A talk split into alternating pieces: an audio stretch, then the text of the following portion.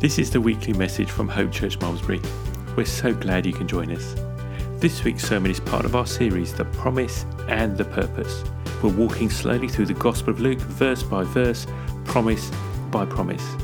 Find out more about Hope Church and how to support our ministry at w w w dot the hope dot church. I hope this message will help you to see the good purpose that God has for your life and help you to walk in faith and rely on His promises every day. Here's the message. Good morning, everyone. My name's Sue, if you're a visitor here today, and uh, very pleased to, to see you this morning. I hope you're having a good time. Um, yeah, we've got our first Sunday school this morning, and uh, before we send the young people out, let's uh, just lift them all up, shall we? Father God, we thank you for Andrea. We thank you for this amazing start, this new season of a Sunday school, Lord God. And uh, we just pray for this adventure, Lord God, this adventure for everybody who's involved in this, Lord God. We thank you that it has your blessing, and um, it's just going to be such an exciting time for all of them, Lord God, all the young people, and uh, we just send them out knowing that you go with them and they're going to have a really great time. Thank you, Lord. Amen. Have fun. Come back and tell us what you get up to. Yeah, cool. Okay, so um, I just wanted to add to that um, moment of anointing oil that we had earlier. I don't know how many of us partook of that, but if you did and you just thought, actually, I'd just like someone to pray with me as well, um, just, you know, stay behind at the end and someone will come up and pray with you, um, because, you know, where two or more agree about anything they would ask, it will be done for them by my Father in heaven. That's what the Word of God says. So come into a prayer of agreement with someone over whatever it is that's on your heart, and I'm sure that, um, you know, we can see great things happen. Okay, so if you're um, new today with us, we're working through the, the book of Luke. And we got to chapter sixteen, and I think we're at over one hundred sermons now. So um, it is a slow move through Luke, but it is very good to do that because you can't miss anything out.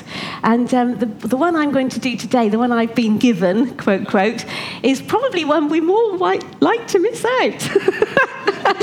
um, but...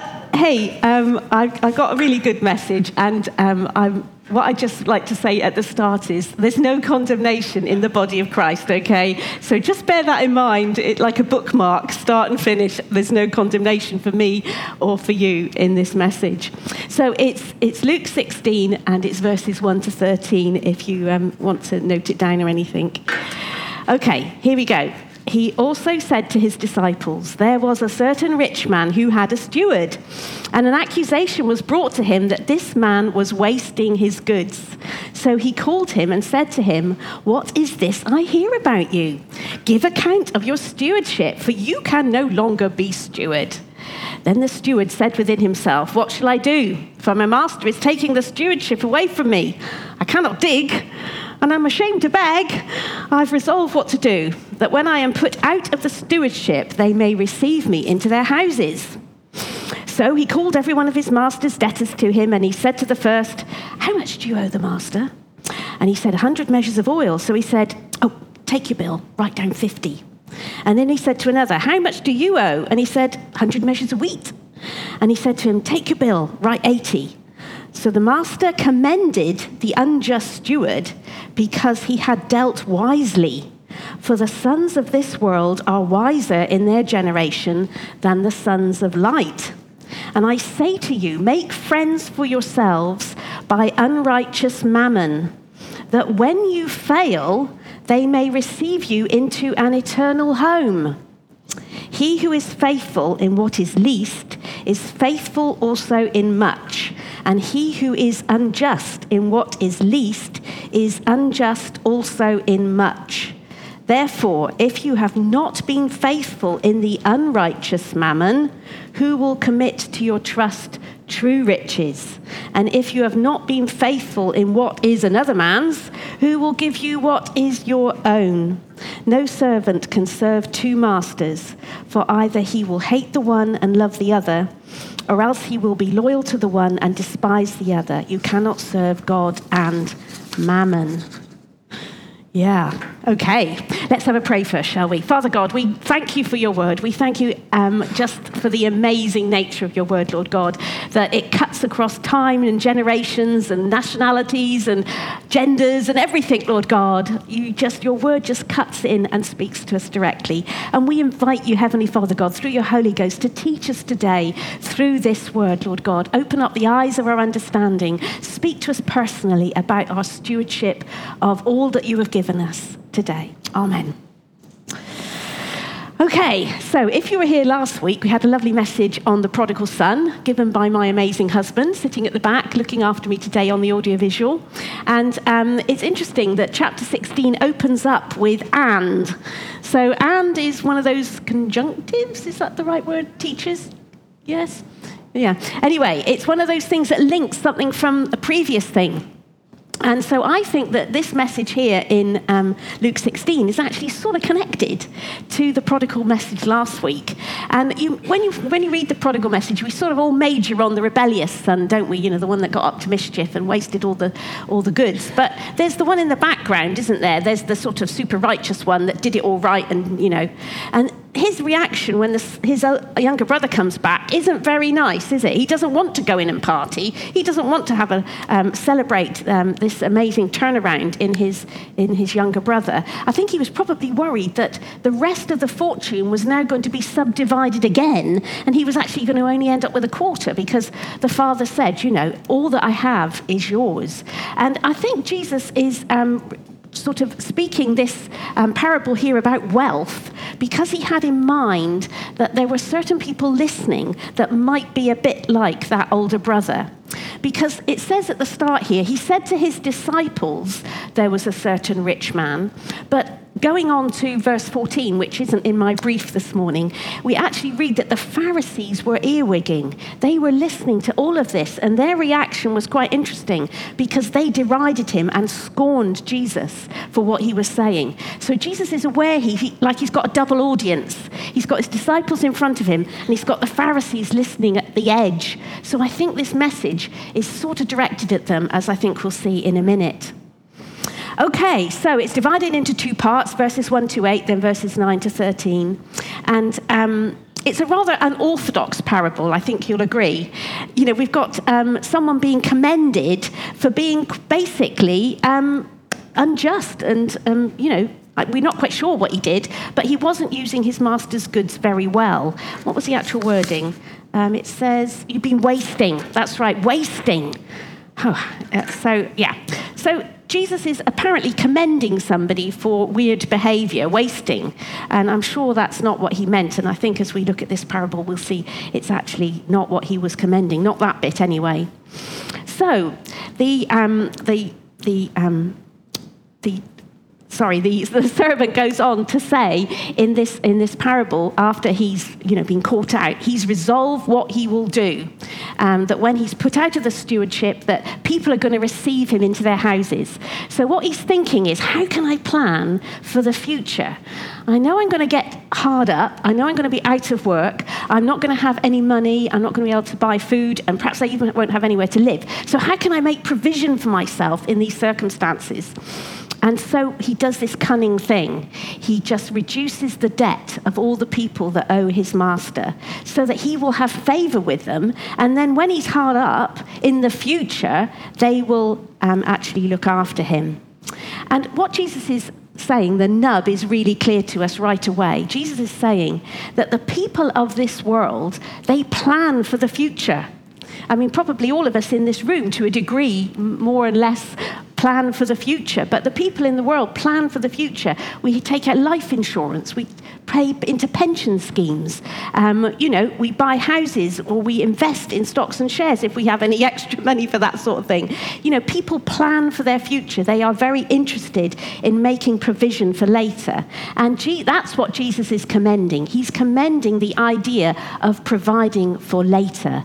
But the later for us is not this temporal world, it's later in heaven. We're providing for a future in heaven. And, um, you know, that we will actually, it says, will be welcomed into heavenly habitations. So there are two sort of spiritual principles um, that I think Jesus is wanting to bring out. And um, this is what he says next. He says, I say to you, make friends for yourselves by unrighteous mammon, that when you fail, they may receive you into an everlasting home. So this is what Jesus is saying to us. He's saying we need to somehow use unrighteous mammon, which is money, that when we fail, when we die, we will be received into our everlasting home, our heavenly home, and much like the servant hoped to be received with joy into all the debtors' homes where he would have a meal, perhaps a bed for the night, you know, Jesus is saying if we use money wisely, and I think it's called unrighteous mammon because it doesn't actually do you any good, does it? It's not, it's not, it hasn't got a permanent solution for anything um, in the sense that it's temporal, so it's sort of like unrighteous. Um, when we use it wisely, though, um, we can be received into heaven. And I, I was reading one commentator who said, you know, there might even be like a, a, a cheer group, you know, for all the people that you've blessed, you know, charities you've given into, um, overseas missions you've given into, people poor that you've helped. We don't know, do we? Perhaps they're all going to line up in the street and go, thank you so much. I don't know. That's perhaps taking it to a bit of an extreme. But the point is that there is reward in heaven, and we're going to look and deep into that a little bit more deeply. The interesting wording is, is quite a, a sort of um, a difficult wording, I think, of this verse. Um, this word by, um, make friends for yourselves by unrighteous mammon. And I had a look at the word by, peek at the Greek, as Mark likes to say. And um, it's the idea of the starting point. So your starting point for investing in heavenly things can be money. We also know this, time and talents as well, but this, I think this parable is basically focusing on money. So this is a starting point. It's a resource that we can use to, to build up heavenly treasures. Okay.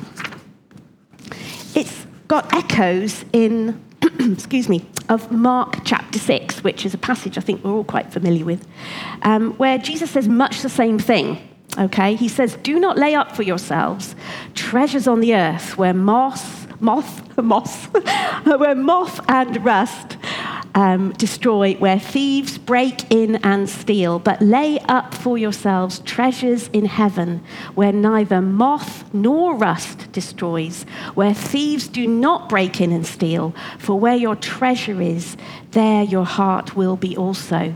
And this is the nub of it, isn't it? Whatever we gain down here, it's just all going to get burnt up, or it's all going to just decay and rot. That what's the point of investing in lots and lots of stuff down here when we can be investing in something that's going to transcend this life and will bring great reward in heaven, incorruptible treasure in heaven. Um, it's a challenge, isn't it? And the last verse I really love. It says, for where your treasure is, there your heart will be also. And this was a real, I think, a real challenge to the Pharisees, because their religion had no real heart relationship. It was more mechanical, and God doesn't want mechanical giving. You know, in Second Corinthians nine seven, it says, each of us must give as he's decided in his heart, not reluctantly, not under compulsion. Oh God, God isn't compelling you to give because he wants a cheerful giver. He wants to work in partnership with us, as I'm going to talk about in a minute. The Pharisees, um, you know, they were just interested in what the, the letter of the law, all right? The tithing of the mint and the cumin and all of the little things that they kept. And they just thought that was the badge of righteousness. And it, they even thought that their riches were an expression of how good they were. They equated, um, you know, riches equals righteousness, you know. And this is how their heart relationship wasn't there with God. Whereas God wants with us to work with us, as I'm going to talk about in a minute. You know, Jesus... Um, you know, reserve some of his harshest criticism for that sort of wrong attitude towards money. He said, woe to you, scribes, Pharisees and hypocrites. You devour widows' houses in Matthew twenty-three. As we're going to see, widows are close to God's heart. He wouldn't want someone to come in and take their house away. And again, in Mark seven, he says, if I say... Uh, but you say that if anyone declares that what might have been useful to help their father and mother... Oh, I'm going to devote that to God. Corban. I'm going to give it to God. That's the sort of thing the Pharisees encouraged. You know, we all know to support elderly relatives. That's close to God's heart. But, you know, the Pharisees had this twisted view of money, and Jesus didn't like it. Swindling people out of their homes, taking away money that could support their families. Um, one preacher that I read about said, "Get all you can and can all you get." Yeah. Anyway, so that was the sort of attitude of the Pharisees. Get all you can and then can it to keep it, preserve it. Yeah, they just didn't recognize what the source of their wealth was. And that brings me to the second point. And this is a scripture that um, a friend gave Dave um, years and years ago um, when he was at university. A Christian friend gave him this scripture from Deuteronomy eight. Beware lest you say in your heart, my power and the might of my hands has got me this wealth. You shall remember the Lord your God, for it is he who gives you the power to get wealth, that he may confirm or establish, accomplish his covenant that he swore to your fathers as it is to this day. You know, we are stewards of God's resources in the same way that the unjust steward in our parable was steward of his master's resources. He had, in fact, total control over all of his master's things. He could buy and sell and, and pay the wages and all this stuff. And God has given us a huge amount of stewardship of things that he has given us. But you know, the way we keep a loose grip on this is to remember that it's all from him.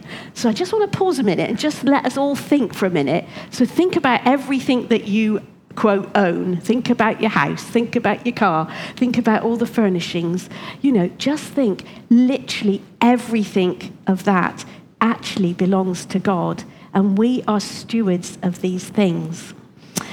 And I think we sort of rationalize it sometimes, don't we? Because we think, well, actually, you know, I've worked really hard for this.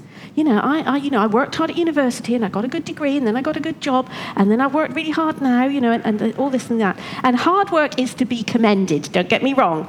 But, you know, when you actually dig down to it, you know, God has given you the ability, the resources, perhaps the intellect, perhaps the character to be a hard worker. He's given you the, the, the witty inventions, the cleverness to invent something and be rich with that. I don't know.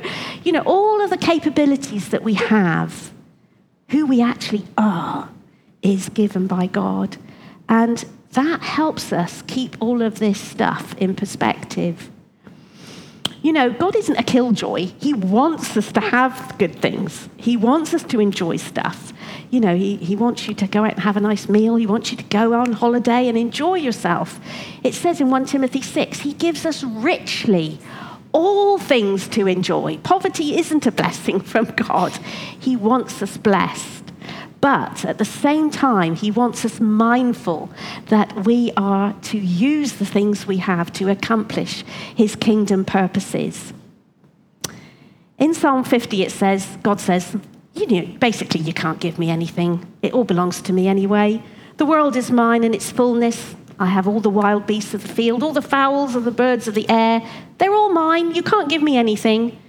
But what God is saying here, that he wants to work with us in his kingdom, to establish this covenant, to do the work that he wants on this earth. And this is why I think the Pharisees were such a problem for Jesus, because they were supposed to be representing God and what he was like.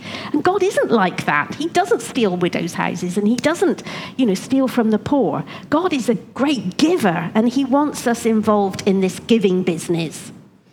And I was thinking about this, and I just, you know, some of, most of you know I've got children and grandchildren now, and I just absolutely adore taking my grandchildren out in the garden and getting them to dig up, um, you know, parts of the garden and put bulbs in and other plants and things. Makes a terrible mess. Takes absolutely ages to clear up. If you get them involved in the cooking, you know, the kitchen is like flowers everywhere. You know, you know what it's like. We've all done it, but we still do that, don't we? We know it's going to be more painful. We know it's going to be messy, but we still do it because we love them. We want relationship with them. We want to share the experience of building something together, of making a cake, of seeing bulbs come through. Or if you're a man, it could be tinkering in the car and he drops the spanner in the engine. I don't know, but I'm sure things like that happen. But, you know, we all have this sense of wanting to partnership with those that we love. God's not different. God's exactly the same. He wants to partnership with us in, in establishing his covenant. And as I'm trying to get over here, this is a relational thing, okay? We're all in relationship with God personally, and he's not nagging you today. He's not getting on your case with this sermon, okay? He really, really isn't. There, as I said, there's no condemnation for us in Christ, but he's calling us up higher to just see the potential that we have to just work with him and accomplish more than we could ever accomplish on our own. I had a little look at areas that this week we might like to just chew over and see how God wants to work. Um, you know, it's not prescriptive and it's not complete, I'm sure. Um, but I just had a look at the New Testament at different scriptures. And um, Dave kindly... Um, got a load of scriptures for us too on giving um, that sort of fits with this next section here. So, you know, you might not write them all down, but if you want to grab one of these, you can look at them at your leisure next week. So, um, some of you might know, but evangelism is a little bit close to my heart at the moment. I seem to be eating, sleeping, drinking evangelism.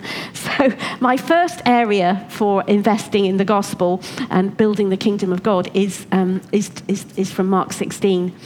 Go into all the world and preach the gospel to every creature. Well, that's a, quite a mandate, isn't it? Go into all the world and preach the gospel to every creature. Not all of us can go. Um, it's not what we're all called to do. It takes money to preach the gospel, you know, financing, um, locations, literature, and follow-up, and all of that things takes a lot of money to preach the gospel. Um, we can't all go physically, but we can send money. We can invest in that. And, uh, you know, as probably some of you know here, in, as a church, we invest in a great organisation called Sat seven, um, which beams the good news of the kingdom of God right into people's homes in the Middle East and Northern Africa. And it's bringing this amazing message of the gospel into a culture and a community that I personally could never reach. I had no idea what to do. But I can support, and you can support, um, organisations like this. And it's treasure in heaven. It's really, really, um, you know, I've got it a bit later on, but I'll, I'll, I'll share it now. But Jesus says, even when you give a cup of cold water to someone because you recognize that's what they need at that moment, God rem- remembers that. Just a cup of cold water. So, you know, perhaps you're standing at the coffee and you get someone a coffee who you can see needs one. God, ha- even small things like that register on God's giving account. Okay, so it's just so exciting. It's what I'm really talking about is a life of giving. It's a whole attitude of just pouring out all the time um, God's heart for people. So number one, the, the gospel. And then the second one I thought was really nice, actually. It's caring for needs within our own families. That's right. Going out to work every day and, you know, keeping the house clean and washing and getting food and cooking nice meals, looking after your children, listening to them, helping them with their homework. All those things, caring for your families, is part of your heavenly treasure. So those of you that are holding out down jobs and getting up every day, going to work, coming home, eating, sleeping, getting up again, going to work, you know, that is part of your giving. It's a really important part. Um, it's, it's First Timothy five eight. Um, that, you know, God points out here in First Timothy five eight that people who don't do that, who don't look after their families, it says they are denying the faith, really strong, and as worse than an unbeliever. So, you know, be encouraged today. If you're engaged in that, and most of us are, um, you know, well, I think we all are, but, you know, you know, you are storing up treasure in heaven. Next thing, going out a bit wider from the circle of the family, Christians in need generally, Galatians six. Um, so then, as we have opportunity, let us do good to everyone, do good to everyone, but especially to those who are of the household of faith. So if you can bless people, that's fab. If you can bless a Christian, it's even better. That's, I think, what God's saying. And then the fourth area is teachers who feed us.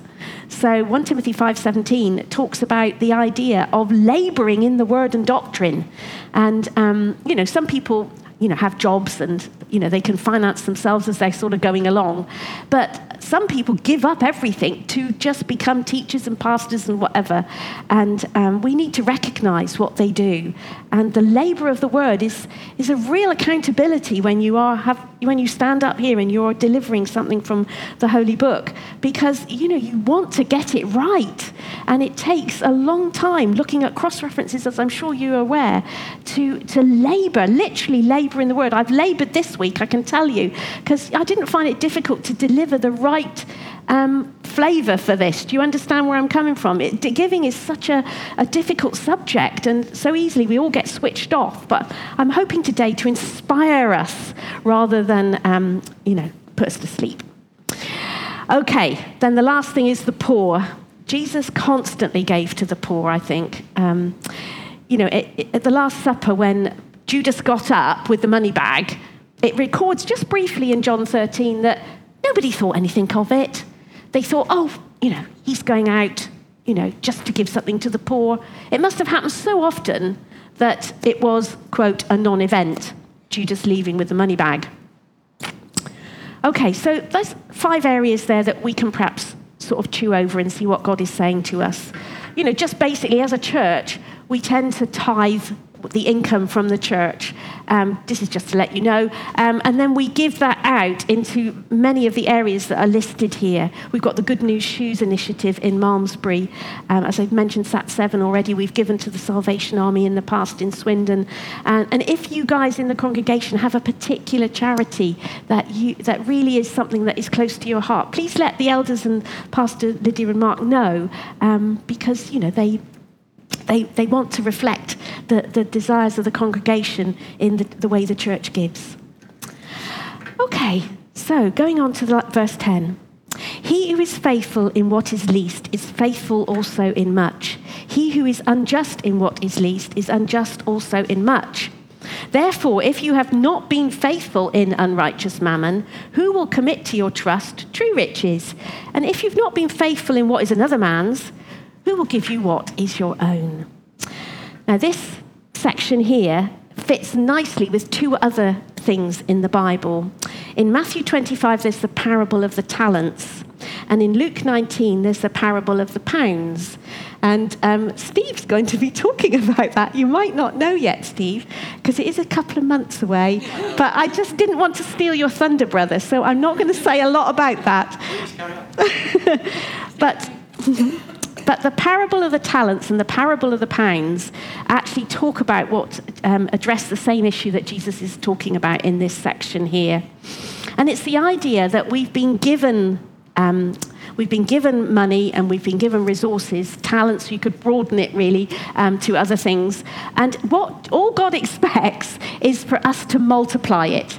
The only people that Jesus had no time for was the ones that, you know, the ones that buried it in the ground and just didn't do anything with it. You know, the guy that had two and made four and the guy that had five and made ten, they were commended. And the interesting wording of it was they were given great responsibility in the parable of the talents. And in the parable of the pounds, they were given responsibility for ruling cities.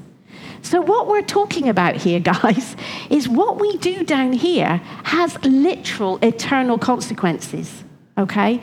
You will end up ruling cities, ruling cities, okay? Because of your faithfulness with the unrighteous stuff, okay? You know, God is looking at what we do and he's thinking, oh my goodness, look at that child of mine and how, you know, they've moved and given into this situation. And, you know, I just know that this job in heaven is going to be perfect for them. It's exciting stuff, isn't it? Now, I want to make clear that we're not judged on um, our salvation, okay? So I'm just going to give you a couple of scriptures just to show that, you know, the things that I'm talking about here is we're judged on what we do with Um, stuff, how we live our lives and, and things. But that is going to happen, and we don't talk about it a lot, do we? So I've got two scriptures here, and they're both from Corinthians.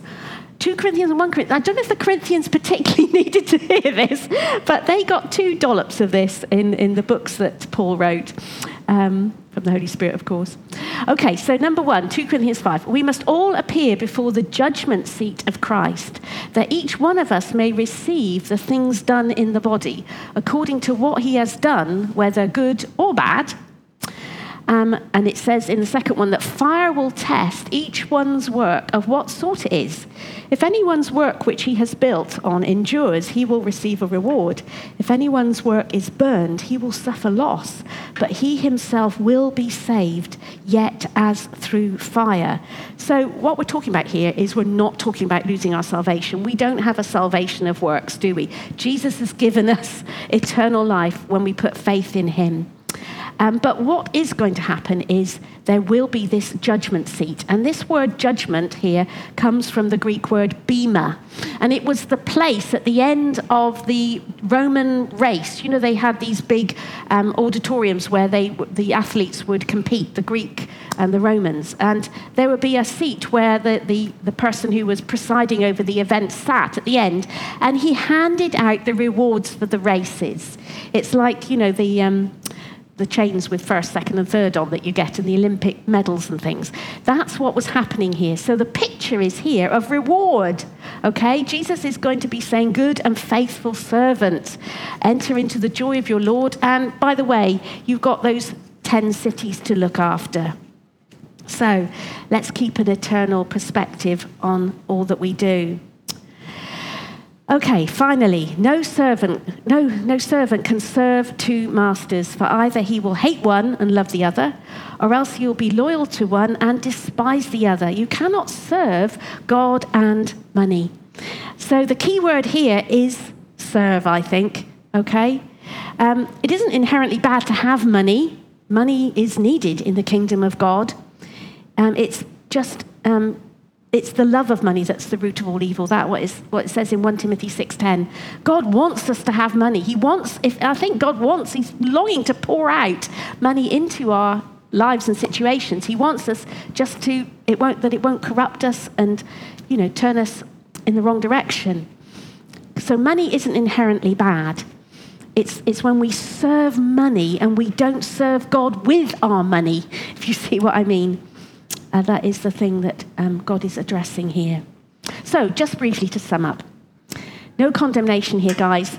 God's got a plan for each one of us. We've all got talents, we've all got gifts, we've all got abilities, and we've all got some degree of money. We've different amounts, but just God is calling us to get invested in our heavenly treasure. Make treasure in heaven through the use of your money, and then you'll be welcomed in with much reward. And... Um, Pray you have a good week. Okay. So that's the end of our service um, today. As I say, if anybody would like prayer for anything at all, please free to come, free, feel free to come up.